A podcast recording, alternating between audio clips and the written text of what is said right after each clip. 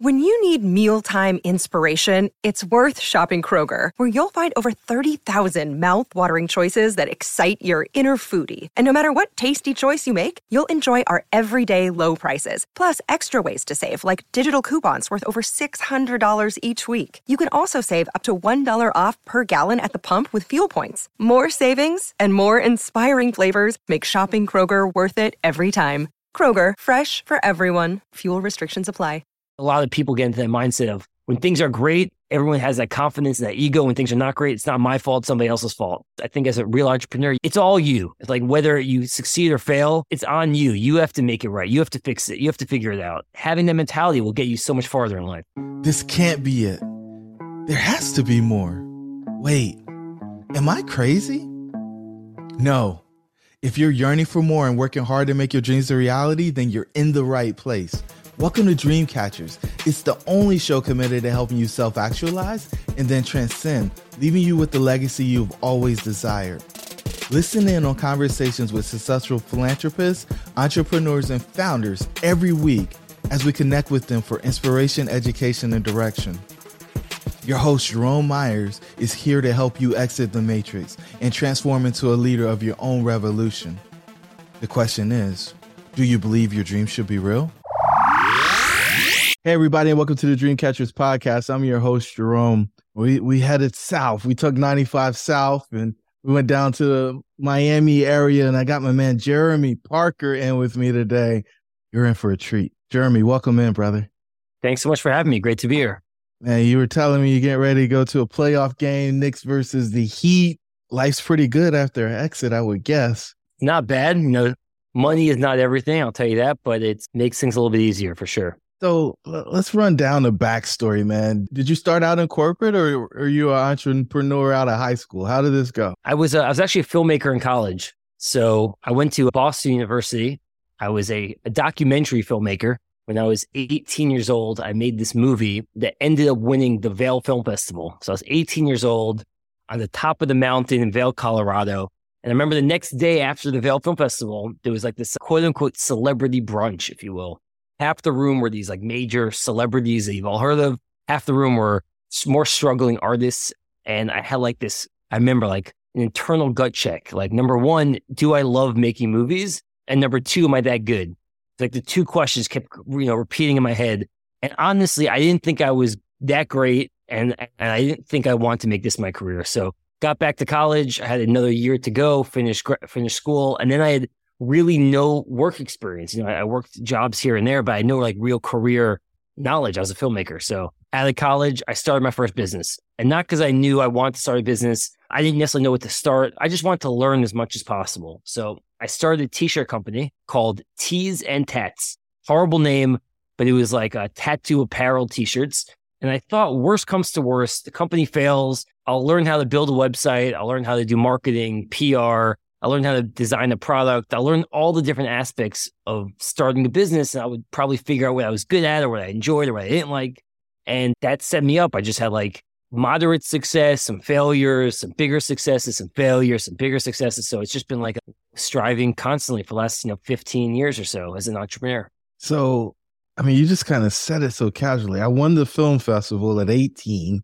Yeah. And then I just walked away from film. Yeah. It was a weird, it was a weird thing. And people looked at me like, what are you talking about? Like, this is amazing. But I just didn't feel, I didn't feel like it was necessarily using my skill set for what I want to create or what I want to build. And I had a, as an entrepreneur, you have to have some confidence in yourself and you have to have like an extraordinary level of confidence, like beyond just normal. It's not normal to start a business. It's never normal. Like to start a company and to just like dive into the blue ocean, you have no idea what you're going to make of it. There's a lot of reasons why startups don't work. Like, and I've even with swag, I've seen so many ups and downs in swag and and companies before swag. Like I had companies I spent three years on that just never took off and they failed. And I spent three years of my time being obsessed with and, and like waking up every day at 7 a.m. and working just as hard as swag was. And it didn't work out. And you could see the ups and the downs, but every startup experience I've had, I've learned something from it and I've taken it to the next one and I've gotten better. You know, and I think just entrepreneurship is not like a get rich quick type of scheme. It's like it's a lifetime goal. You know, when people say like swag.com launched in 2016 and we got acquired in 2021, wow, that's amazing what you guys built in such a short period of time and you guys exit. I look at it as like I've been doing this for 12 plus years before that no one knew about or that had the failures and I and I wouldn't have been able to be successful if I didn't have those early failures. So I just think it's like a it's a lifetime sport, if you will. For sure. So in the t-shirt business, I guess we go yep. there. We might go further back. Your yep. chief everything officer. Yeah. How'd you figure out like the problem to solve for your clients, and how'd you know that there was a need for that? Because you said it was a bad name, but like, how'd you know? It was a bad name, and it frankly wasn't a great business either. I, I didn't know what I wanted to do or what I was good at, and I thought t-shirts made sense because you could. They're tangible. People want t-shirts and I could build an online site where you could sell them and I could make them really high end price. So the, the t-shirt company was called T's and Tats, $250 t-shirts, very, very expensive t-shirts. Each one was hand signed and numbered by the artist.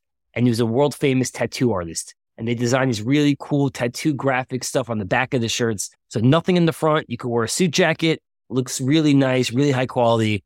Take it off, there's like a party in the back. And that, the idea was just like kind of, it was trying to be fun and cool and and we actually did really great. We were selling a lot of these t-shirts. I was going hand to hand, door to door sales, getting these boutiques, and I launched it in 20, 2007. So take your audience back to 2007. This is like right when the recession hit. So we launched two months before the recession. As you can imagine, people are not buying $250 t-shirts when they can't, you know, support their families and buy food. So I actually, it's kind of funny. I came up with a market relating pricing model so basically, I tied the prices of our t-shirts to the prices of Dow Jones. So if the Dow dropped, if the stock price dropped, they would get a discount on their t-shirt price. And it was a little gimmicky, but I wrote this idea to Mark Cuban. It was, you know, obviously Mark Cuban, famous entrepreneur, but he had a blog called Blog Maverick that as I was becoming an entrepreneur, I was reading Blog Maverick every single week because I was trying to learn as much as possible and soak it all in. And he responded within 10 minutes. It was like the most, I didn't think it was him. He responded right away, said, I love your story. Do you mind if I write about it? And he wrote about me in this blog about like the innovation and being creative and being an entrepreneur who's not willing to die. And that got me some sales. And that was seen by Ad Age, a really large magazine. They ended up writing about me. And this just kind of set me on the path of learning all the different aspects of the business and meeting a lot of, frankly, a lot of people. It ultimately got me introduced to a guy named Elliot Pizer. Elliot Pizer is the CEO of a large company called MV Sport. And MV Sport happens to be in the promotional product space. So when I was 22 years old, I learned the ins and the outs of the promo industry and the challenges. And I did that business. I worked under his company, Umbrella, as a new startup. And I started this company called Vote for Art at the time. And the idea was, what if we could partner with different major universities and college campuses and you know minor league baseball teams, and we could do graphic design contests where the winning design would be sold on the T-shirt at the company bookstore, at the schools, you know, stadium. And we started launching this, you know, 30, 40, 50 major universities across the country. And I was, I was frankly learning how to do production. I was learning e-commerce, but I was really more learning about inner workings of the promotional, you know, the promotional product space. Like frankly, what I'm at, what swag.com does today. So it was just a, every single thing I've done just kind of like leveled me up and I've learned. And then after Vote for Art, I did it for three years. I worked with my brother on the startup called Tip Media. And Tip Media basically, we we noticed that all these YouTube stars were making no money, living in their parents' basement, but they were getting tens of millions of views. Now it's like common knowledge, Mr. Beast makes millions of dollars. But back in the day, you know, rewind yourself 12 years ago, these guys had millions of views, more than American Idol, but they were making no money. And you, if you watch American Idol, they're drinking that, that Coke can and they're getting paid by Coke. But these YouTube stars weren't getting that. So what we did is we said, what if we partner with the biggest brands in the world, the State Farms, the Colgates, the Verizons, and get their products into the YouTube videos and make these YouTube stars millionaires. And we would take a piece by being that middleman. And we ended up doing it and had like amazing success. Like some of these videos we made 10 million views online. We got the, the YouTube star hundreds of thousands of dollars. We were able to make hundreds of thousands by bit, being that middleman. Like it was kind of like buying oil before people knew how valuable oil was, right? And then that led me to the next thing. It's like it's a constant, like you do something and you, you introduce you to somebody. Right after that, we ended up partnering up with Jesse Itzler, who I don't know if you're familiar with Jesse Itzler. I am. Famous entrepreneur, crazy. Marquis Jet, Zico Coconut, me and my bro, my brother after we did that startup, partnered up with him. We moved into his office. We worked out of his office for three years with him. We started buying up the rights to major celebrities, Twitter feeds and Facebook feeds. So we were basically this liaison between the major celebrities now and the Colgates, Verizons, and all these things. And that company was actually acquired by a publicly traded company. I was 25 years old. So like all these random interactions that led me to one thing, one thing, one thing. You know, I was a I was a startup founder who, who actually had an exit at 25, and that was unbelievable. And then right after that, I'm like, nothing could touch me. And I started another business. Three years that ended up failing, right? And it's kind of like it brings you back down to earth. And that company was called Vouch. It was a social networking app based on what you vouch your favorite things. We had hundreds of thousands of users. We had big celebrities on the platform from Pitbull and Rev Run and 50 Cent. It just never materially took off. And ultimately after that, I started swag.com. So like that's why I say it's a life sport. It's like there's never like one end goal and that's it and you stop. It's like constantly trying to improve yourself and get better and better and better. So you mentioned the first exit. Was yeah. that your first exposure to somebody exiting? or that you could exit or a business. Yeah, yeah. I never, I never even thought of it. Honestly, I was never. I was so new. I mean, 25 years old. I just became an entrepreneur three years earlier. I was so new into the mindset of exiting, or even thought that was a possibility. I was frankly looking to build a business for the long haul, and this publicly traded company came to us, and they wanted to acquire us. And I was 25. It was less than a year after we launched the business, and it was like get paid millions of dollars to get acquired. That you're 25 years old. It's it's like life changing. So yeah, I was definitely all my friends. It seemed like it seemed like a fairy tale or, or movie. You yep. needed your own documentary guy. Yeah. So, did someone help you through the first exit? Like, I know, like you were partnered with somebody kind of working underneath yep. them, but like, how did it actually the transaction consummate? Like, how did it work? Yeah. So I was fortunate because Jesse Itzler, who who you know, was involved. So it was me, my brother, and Jesse Itzler. We were the three co-founders of the startup that got acquired. And Jesse's had a lot of experience with getting his businesses acquired. Know, he started Marquis Jet. It got bought, bought by Warren Buffett's company, Berkshire Hathaway. He started Zico Coconut Water, got bought by Coca-Cola. So he had just a lot of experience and he knew, you know, who would be the right buyers for us. So we were introduced to Jesse and he kind of guided the whole process, you know, beginning to end. It was, it was one of these like surreal moments. This swag.com, it was a completely different experience. You know, when we got acquired, it was over a year and a half of talking to the acquirer. It wasn't like as quick. Tip Media, when we sold that, I was 25 years old, it was like a two month process from like offer to closing. That's very, it's very rare. It's very, very rare. And I think because the amount was much less, it was, you know, around $2 million exit price. Swag.com was, was far greater, is a lot more details that had to be worked out and, and processed. So every deal I think is just different. Like there's no there's no like exact way it's going to work. I learned a lot from my early acquisition and I took some of that to selling swag, but you know, I've learned a lot from the swag acquisition that next time I'll probably even be better at the whole process.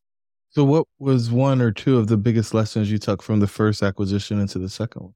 Yeah, I think the first acquisition it was a to negotiate heavy on up the front, you know, and I, and I think I made a similar mistake with swag in general, but with swag, it ended up working out. It was it was ultimately right. The first thing we trusted 100% the acquirer, and we we came into like naive a little bit. Like you have to be protected a little bit more in terms of you know the number you're going to get. A lot of acquirers come in with the price, and by the end, the prices looks very very different than the agreed upon price. And I never thought that. I'm just I'm a naive kid. I just thought they made a price, we agreed on the price, and that's it. It's it could completely change, you know, depending on a million things. That they could and with swag.com and always down, not in your favor. It doesn't oh, change never, in your favor. Ne- never in your favor. With swag.com, that did not happen. The, our, the, the acquirers who, who, who bought swag.com, Custom Ink, they're amazing. They're a great company, and I still work there. I'm I'm running swag.com under Custom Ink, but I think just in general, I made the mistake of giving so much information early on before having a price that made sense.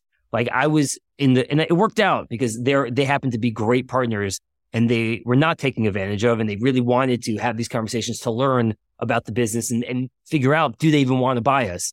I've heard from a lot of friends who've gone through the process. There's a lot of people who do the digging early on, want to get as much, much information as you possible. And they never ultimately, you know, make you the offer. And then they put you in a really weird position where you're talking to them for a year and then you're building it up in your head of what ultimately could happen. And then it's like, there's not even a real offer there. And it, you could be kind of like a gut punch. And frankly, usually you get bought not when the company's failing, but usually when the company's doing well. And you need it to keep doing well. Otherwise, the deal could always fall through. So even when they make you an offer, it's, it means nothing. Like if the sales fell off a, a cliff, the, the offer's not there. Like they're not bound to the offer. So it's like you're doing multiple jobs. You're doing the job of the relationship with the acquirer, figuring out all the details and the nuance, drafting the contract and doing all everything, like getting putting the books together and your numbers and making diligence as smooth as possible. And you can't tell your team because you're not supposed to tell your team. The team can't know that this is happening on the side. And you have to grow just as fast as you were beforehand. It was the year of the acquisition for us was insanely exhausting. It was, you know, 7 a.m. to 11 o'clock at night every single night for a year. And if it didn't work out, I mean, it really sets you back. So you have to be really, really mindful of that and be willing to gamble it and say, you know what, if I'm going through this process, it might not work out. And it might be okay if it does, if it falls through. I think you have to be happy to keep it when you're going through that so that you don't get desperate totally. and do things you shouldn't totally. do with the exit. So, how did you establish valuation? You mentioned that swag was a, a lot bigger exit. Yeah. How did you establish valuation? Did you have somebody helping you on this one, or no? no we we did it ourselves. I basically how I did because I didn't know. I didn't know how to value a business. You know, our industry promotional products is there's not that many public companies that are in the promo space to even benchmark it against. It's very tough. It's a very tough industry to figure out what it costs what I did is I interviewed a lot of bankers and I got a sense from them based on the numbers that we had and our growth rate. What would they be happy getting us if we hired them? How much money can they get us? And it was interesting that they all kept falling in, in, a, in a relatively similar space. You know, mm-hmm. with us, it could be $5 million more, $5 million less, right? They're all in, in this mindset of what they think they could get. But if you use a banker, you have to give about 5% away. So I figured if I could get to that same number that all the bankers are coming to me with and keep the 5%, that that's a good outcome. So we, we were able to get that number. Wow.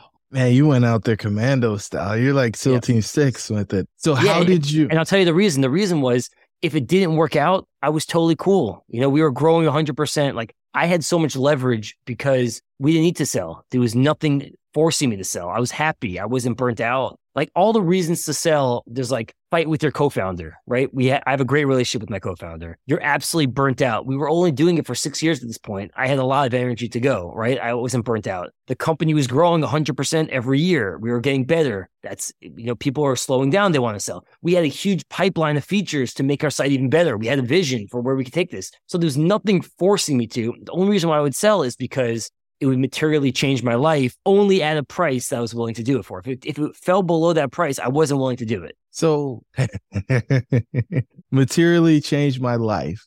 So, yeah. you get the check. Yeah. Right. Or is it a wire? It was a wire. It was, well, part of the deal for me was majority in cash and smaller percentage in their, in their, in their stock. So, for me, the cash came in. Uh, I remember it was on Monday, I believe. And uh, it was just, it didn't, it didn't feel real. Honestly, it, it doesn't it doesn't feel real. It's like there's no difference. I'm not going to spend the money. Like I'm not going to do anything with it. Right? There's no difference on a day to day. I mean, I'm not a spender, spendy type of guy in general. So it wasn't like, oh, I'm going to be buying a Ferrari now. I, I just never even crossed my mind to do those kind of things. But it was just like you can start thinking about your future. Right? Like, as an entrepreneur, you're, you're struggling. You're most you're more often than not struggling until you're not struggling. I mean, that's pretty much the, the game. Like you're signing up for years and years of heartache and heartbreak and stress for the hope that one day you don't have those heartbreaks and stress and you actually make it. And it pays for all those years of stress. That I think that's one of the things. And also, frankly, I'm just an entrepreneur by nature. I like building things. So whether it came with money or didn't, I just I like creating something out of nothing and seeing it come to life. So it was more of like a challenge and a game for me more than the money, honestly.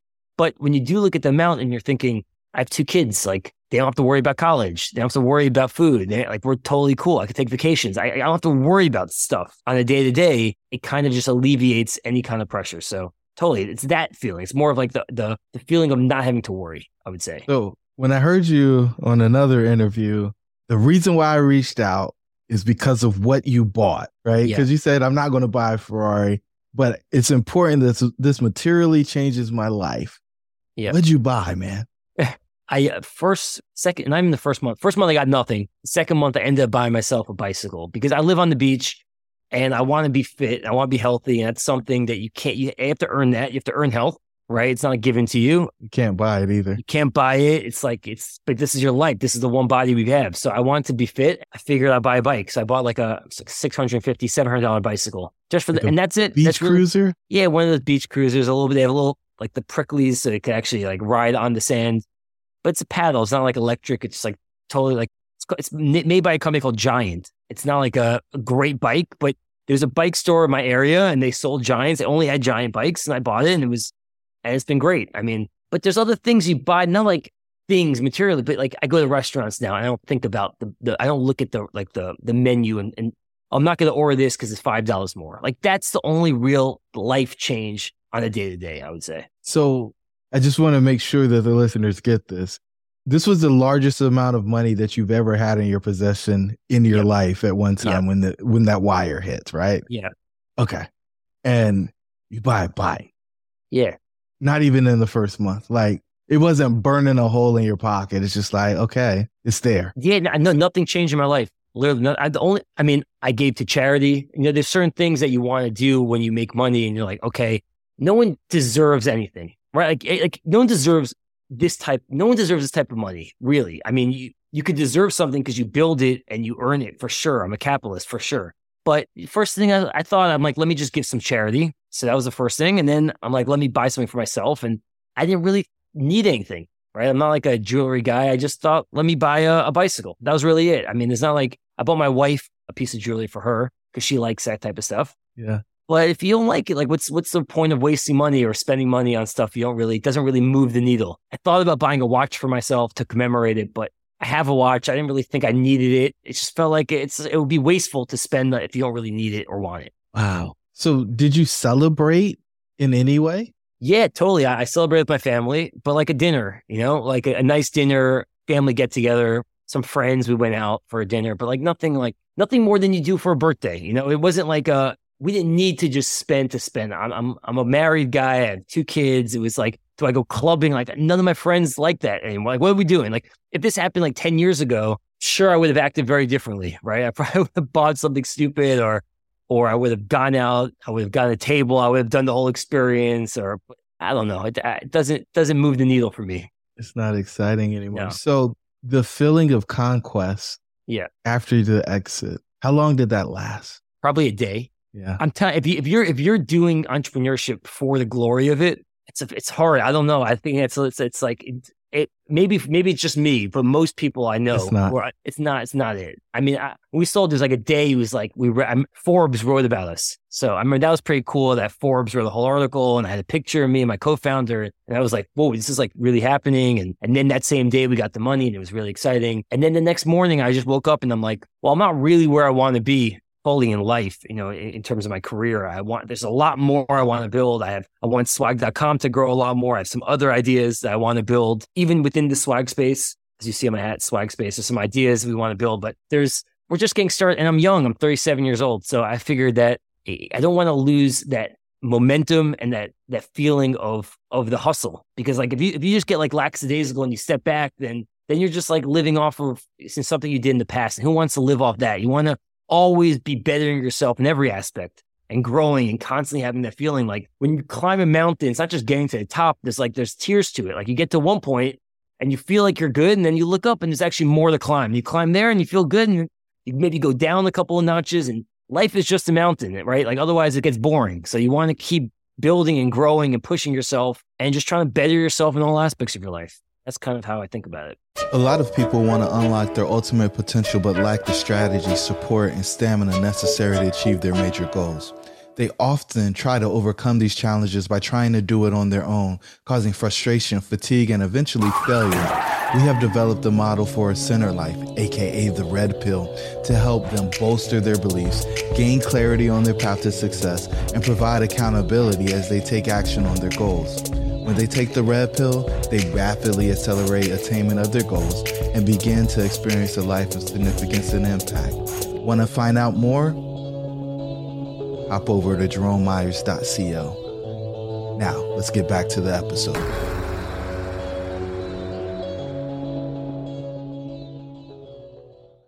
So, why was it important to give to charity for you? I grew up in a household that always gave to charity. You know, like if you're given something, it's it's important to take care of others who are less fortunate. And I just thought that that was really important from like the moment, like right, we got acquired in November 5th before the year ended. You know, I wanted to make sure I gave and I did certain things that could help a lot of people.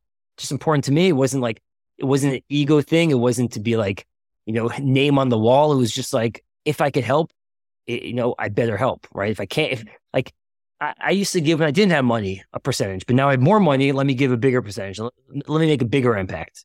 And that to me is important. Like we have one life. We want to have a good life. We want to be respected. We want to feel like we're helping people. We don't, you know, don't want to be selfish. And that was, that was a big, that was very important for me and my wife. And we discussed it. And, and that's what we felt like we wanted to spend our money on.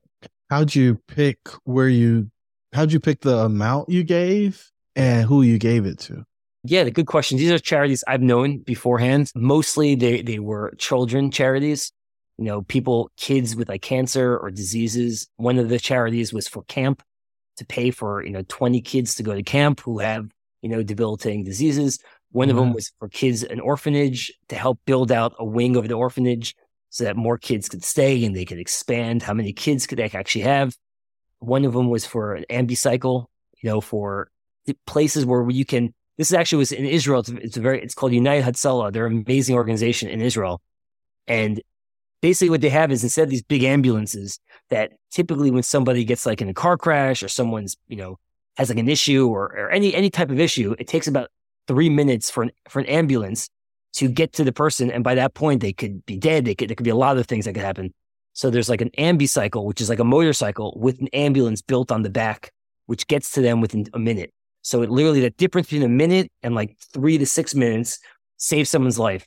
So we just we bought an ambucycle and just different things that we feel like could either make an immediate impact to save someone's life or mostly children and charity related. Uh, really cool. So uh, you're making the the point that I like to make a lot, but you're not saying it the way I say it. So for the sake of being exhaustive, like we found most people are chasing the wrong F and personally don't believe it's their fault. Like the American dream is all about creating financial freedom, and we're programmed for decades to chase it. Mm-hmm. But it isn't until like you get there you realize like that's not it, mm-hmm. right? And like a lot of my private clients, they come to me asking, "What was it all for? Is this really it? And what now?" And when they're asking like those questions, what I think they're really looking for is the other F, that F being fulfillment. Mm-hmm and you know they're in this new place they're struggling with all the, the, doubts that come with the other side of the exit. And they're moving through this thing we call the founder's exit paradox where they have feelings similar to an existential crisis mm-hmm. but where they're questioning like the meaning and the purpose of their life but it's different because it was triggered by a major accomplishment. Usually people when they go through the existential crisis somebody passes away or they lose something that was really important to them and it's it sounds like you'd already had that part figured out. Like I, you said it earlier, like nope, we're we're not owed anything, hmm. right? And you got to earn your health, and you're you're walking up the, these six levels that we work through, where it's like you got to make a difference. Like the money isn't to be hmm. blown; it's to be invested for a lasting legacy, hmm. right? And making other people's lives better. And it sounds like that's just part of the way you were brought up. Are oh, I'm very very lucky. I was I grew up. My dad's an entrepreneur as well.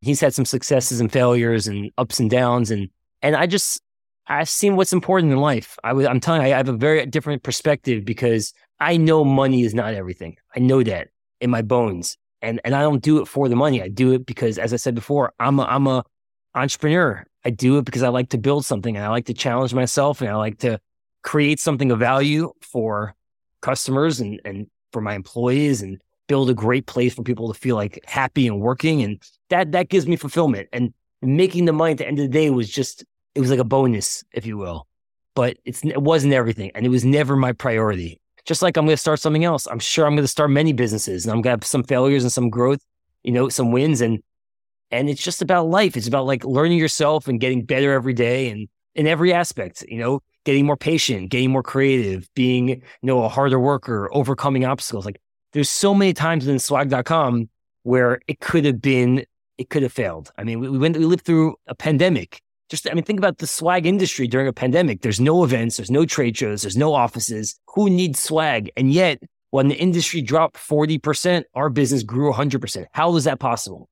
It's because we pivoted and we changed and we figured out what our customers actually needed oh, if everyone's remote, why don't we build out an amazing, robust swag distribution platform to send swag to remote employees' addresses to keep the company culture thriving?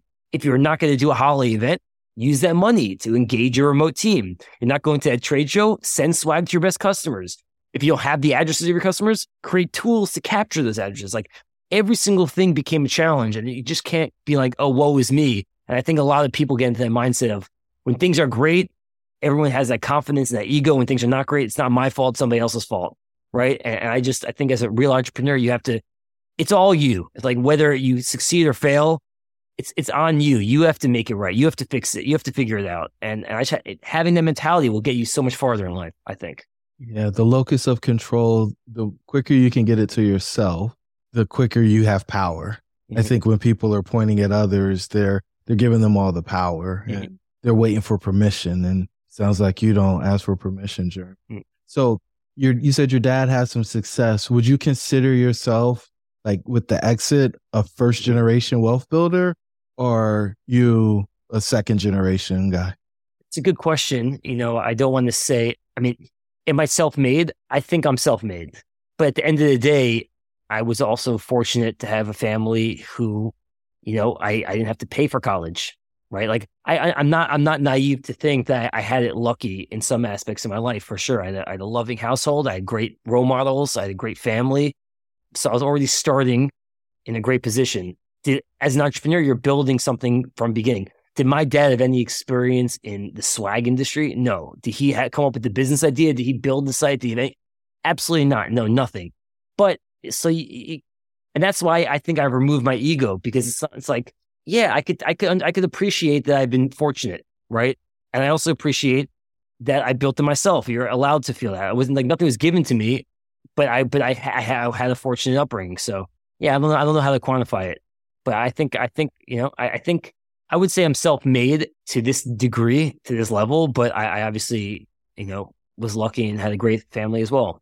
I think you had a good start. If if I based on what you shared, I would say you're first generation wealth creator. And I don't know how wealthy your father is or your parents are, um, but it's for me, it's tied to did you continue the family business, something yeah. that was already started and grow it. You think Gary Vee, you think some of these other guys out here who help grow their family thing, and they might leave and go start their own thing, but they still mm-hmm. started in the family thing mm-hmm. and help grow it.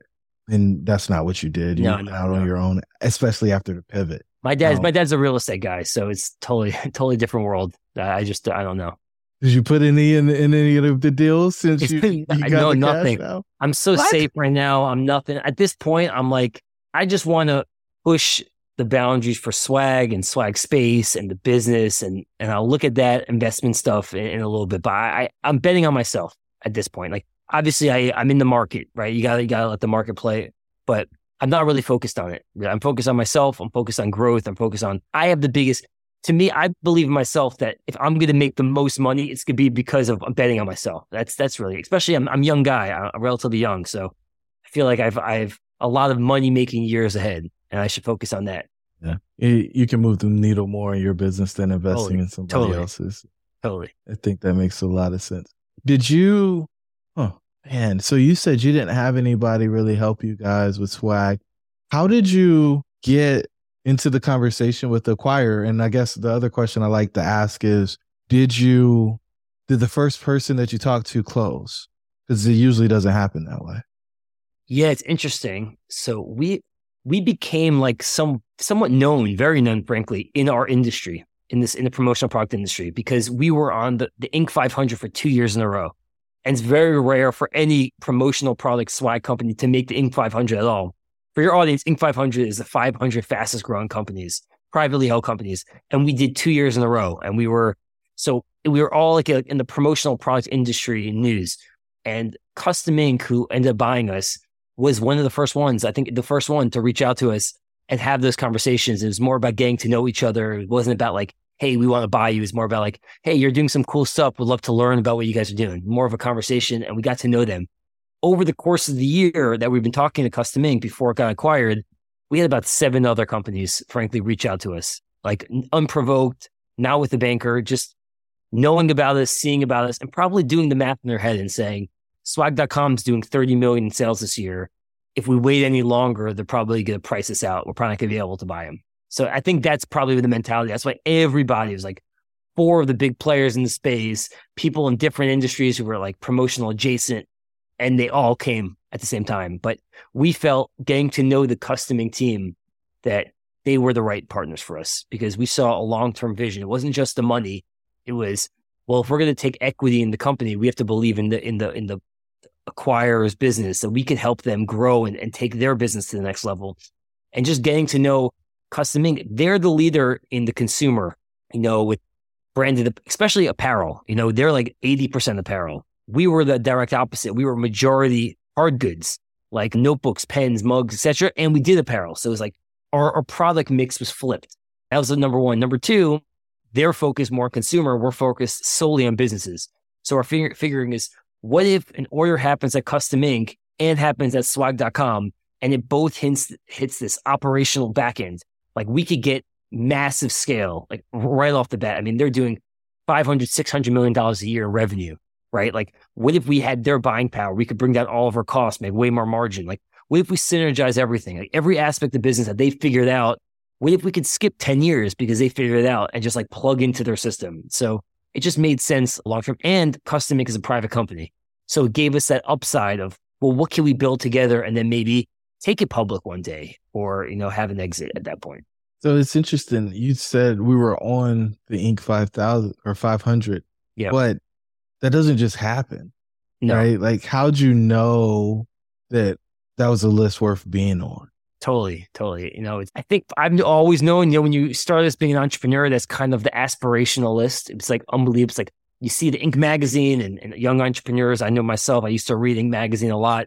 And every year they would come out to Inc. 5000. And it was like, wow, wouldn't it be amazing to be on this 5,000 fastest growing companies in the US? It sounds like unbelievable. And then they have the Inc. 500, which is the top 500 of those 5,000. It's like, that would be amazing. So whenever we we were growing, we're like, you know, we might be able to get on the list this year. And then when we applied, we found out we were number like 300 or number something crazy. I should get the exact number, but we were like, we were like top half of the Inc. or top 250, 240. I think we are 218 on the first year. It's like, this is unbelievable. And then you read well, the odds that you're going to become on the Inc. 500 two years in a row is so rare because that means you need to have that kind of growth rate back to back to back to back. And the next year we were like 368 and we're like, we made the Inc. 500 again. By the way, if we did not get acquired, we would have made the Inc. 500 for the third year in a row. But because we were part of the Custom Ink., we're no longer a independent startup. So they wouldn't allow us to be on the list, even though we had that growth rate that could, that should have, should have gotten us for three years in a row, which is insanely rare. So that was kind of like a, I think as an entrepreneur, you have to have some wins along the road where like you want to have some confidence going. building wins. And frankly, it was more for my team than for me. It was like my team, this is going to be great, feel great for the team. Like they're building something without them. This is not possible. They're getting this recognition that they're one of the fastest 500 going companies. This is like unbelievable. So we kept applying for them and, and actually, it, you know, it makes the team feel a lot very cohesive because it brings people together around the shared mission and that confidence of like, what can we build together if we work hard? So, did you keep the cap table relatively clean, or did you let people get equity at certain? We uh we raised a little bit, but you know we raised less than four million dollars all in. So we were never like this company, which is a lot of money still, but we did it at like 100,000, 400,000, million. But you look at companies that were doing the revenue that we were doing, they were raising, you know, 30, 40 million dollars. And so we we said we never want to raise more than four million. So I think we ended up raising like three million eight hundred thousand. And obviously the sales price was way more than that in terms of uh, multiples. So, so did you do that for growth? Like what was allowing you to grow that fast? Because there's a lot of people who end up on the 5,000 list who aren't profitable, yep. right? They're just yeah. hacking growth with ads, but they're paying more to acquire a customer than the customer's paying. Like, how'd you make that part work? Because I think that's secret sauce yeah, there. We, we, we were profitable. Our business is, is frankly a great business. One of the reasons why I started it, we don't hold inventory at all. So we get paid up front from customers. And once we get paid, then we work with the supplier and they print it and do it. So we collect the money up front and then we owe our suppliers like net 30, net 60 days. So we have unbelievable cash flow. Like every time we make a sale, we know we're making money. And if we don't sell a product, it's totally fine. We're not holding on to it. We don't own it. You know, we're partnered up with a lot of different suppliers who do that. So it was great cash flow. So we were very profitable from early on. Everything we made in profit, we invested in the technology. That was our biggest expense. We kept pumping, pumping money into our platform. We want to make it so effortless to buy swag, find what you're looking for, design it, buy it, warehouse it, make individual distributions. Everything is from this one central e-commerce experience that is like next gen, best platform in the industry. That was our secret sauce and what differentiated us. Like we figured that the industry is $28 billion industry and everyone's doing sales the old school way, back and forth emails, phone calls to close sales, catalogs, presentation decks. What if we could allow people to check out in seconds, literally seconds? And we knew it was going to work because frankly, the first year of business, my co-founder and I, Josh, we did it the old school way to learn what not to do and how to improve it. And we did about three, 350,000 of sales the first year manually, the old school. And we saw how hard it was. It was about like 20% of our time was focused on selling. 80% was focused on the bullshit, frankly. It was like the back and forth emails, the quoting, the changing things, the create invoices, the collecting money, paying the supply. It was just like mayhem. And we figured that what if we could build a solution that streamlines all of it? And our second year business, with the same team, we did 1.1 million with much less work, right? It was like uh-huh. 350,000 to 1.1 million with much less work. And then next year we did 3 million. Next year we did 7 million and we kept growing with, with much less work. We're like, this is really automated. This is streamlined. Impossible to do this without the technology. So we kept investing and reinvesting everything. And that's a big reason why Custom Ink wanted to buy us because they, they looked at us as like the innovator and the leader and that we're ahead of the curve and we're allowing it for customers, business buyers specifically, buy swag, warehouse swag, distribute swag, and all the above. Did you have an actual CTO? Because I, I, see a lot of people who are in e-commerce and they don't believe they're running a tech company, but yeah. your words oh, totally. very clear. Totally, yeah. We have a CTO, Lexi, been with us for over four and a half years at this point. I'm CEO, but I'm also head of product. So how it works is I work with our designer, Steven, designing all the features, the whole user experience. And then I work with our CTO and we actually build out the feature set. So it's a very small, tight knit group. We don't have tons of people, tons of input. It's literally me and Steven design it. I work with Alexi, our CTO, to build it. And we're 100% a tech company. Like most e-commerce people don't necessarily need a CTO because they're using a Shopify plugin, right? Like we're building completely from the ground up a lot of tools, a lot of tech, frankly, because our products are not just selling a t-shirt. Like it's customization and that adds a big element and very complex, right? Like there could be a five color print versus a two color print. They're different pricing. There could be a thousand versus a hundred. It's it's dynamic pricing based on the quantity. There could be a logo on the front and the back, which is different than a logo on the front and the sleeve. There could be embroidery, sewing of stuff, or screen printing, or laser engraved. All these different elements affect the price. So you have to build a fully dynamic pricing algorithm based on every single product. And we have 7,000 products in our catalog. So there's a lot and that's just the product. That's that's beyond the uploading and the mocking it up and making sure the print is the exact right size or the Pantone colors is Coca-Cola red, not Staples red. Like there's so much that goes into allowing people to purchase swag specifically for a business. And then you factor in when they buy it, it either gets sent to their office or it gets held in our 3PL warehouse and then giving them the tools to manage that inventory in real time. There's there's like layers to it. So yeah, we're we're I believe we're 100% a tech company and that's how we've been treating it from the start. Did that have a big impact on your valuations? Because I feel like totally. you oh, got a premium. It, it, had to, yeah. We had we and we and we wouldn't have sold for less than that. We, we in our mind we are a tech company and we invest in tech, so we wouldn't we didn't want to be valued as a promotional product company like everyone else because we're that not the same thing. A lot lower, a yeah. lot lower. We're not the same, uh, and and and our acquirer realized that, and that was one of the main reasons why they acquired this in general. They they knew the value of the tech and, and, and of our platform. Wow. All right, Jeremy. So two more questions, man, to wrap this boy, bad boy up. The first one is, who else should we have on the show? Ooh, who's who's had a big exit? That yeah, I, I there, tells the story well. Yeah, there, there's a guy who's actually very close friends with my brother. My brother went to Harvard Business School. Amazingly smart guy. My brother's best friend, this guy Eli Portnoy, is unbelievable entrepreneur. I believe he worked at Amazon for a period of time. Then he went to Harvard Business School and he sold two companies since Harvard Business School. So wow. to have back to back companies exit, it's like he's hitting 100, he's batting 100, and they're both in very different things. Very technical, very nice guy, super thoughtful. I think you guys should reach out to him. Ellie, we're, we're coming for you, brother. Jeremy said you're the guy. All right, Jeremy, final question for you, man. What's the one thing you want the listeners to take away from the episode? Yeah, I think in general, I, I, mean, I assume your audience is is entrepreneurs or people who sure. want to start a business, and. I think a lot of entrepreneurs, myself included, when I was younger, you know, had the fear of failure, and and and that that honestly, there's a famous quote. It's like fear of failure kills more dreams.